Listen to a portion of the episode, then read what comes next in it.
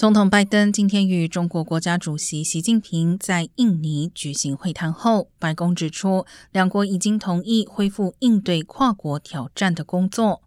同时，美方官员表示，预计国务卿布林肯将于二零二三年初造访中国。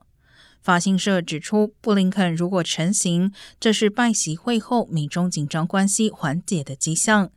布林肯也将是自前国务卿蓬佩奥之后首位访中的美国最高外交官员。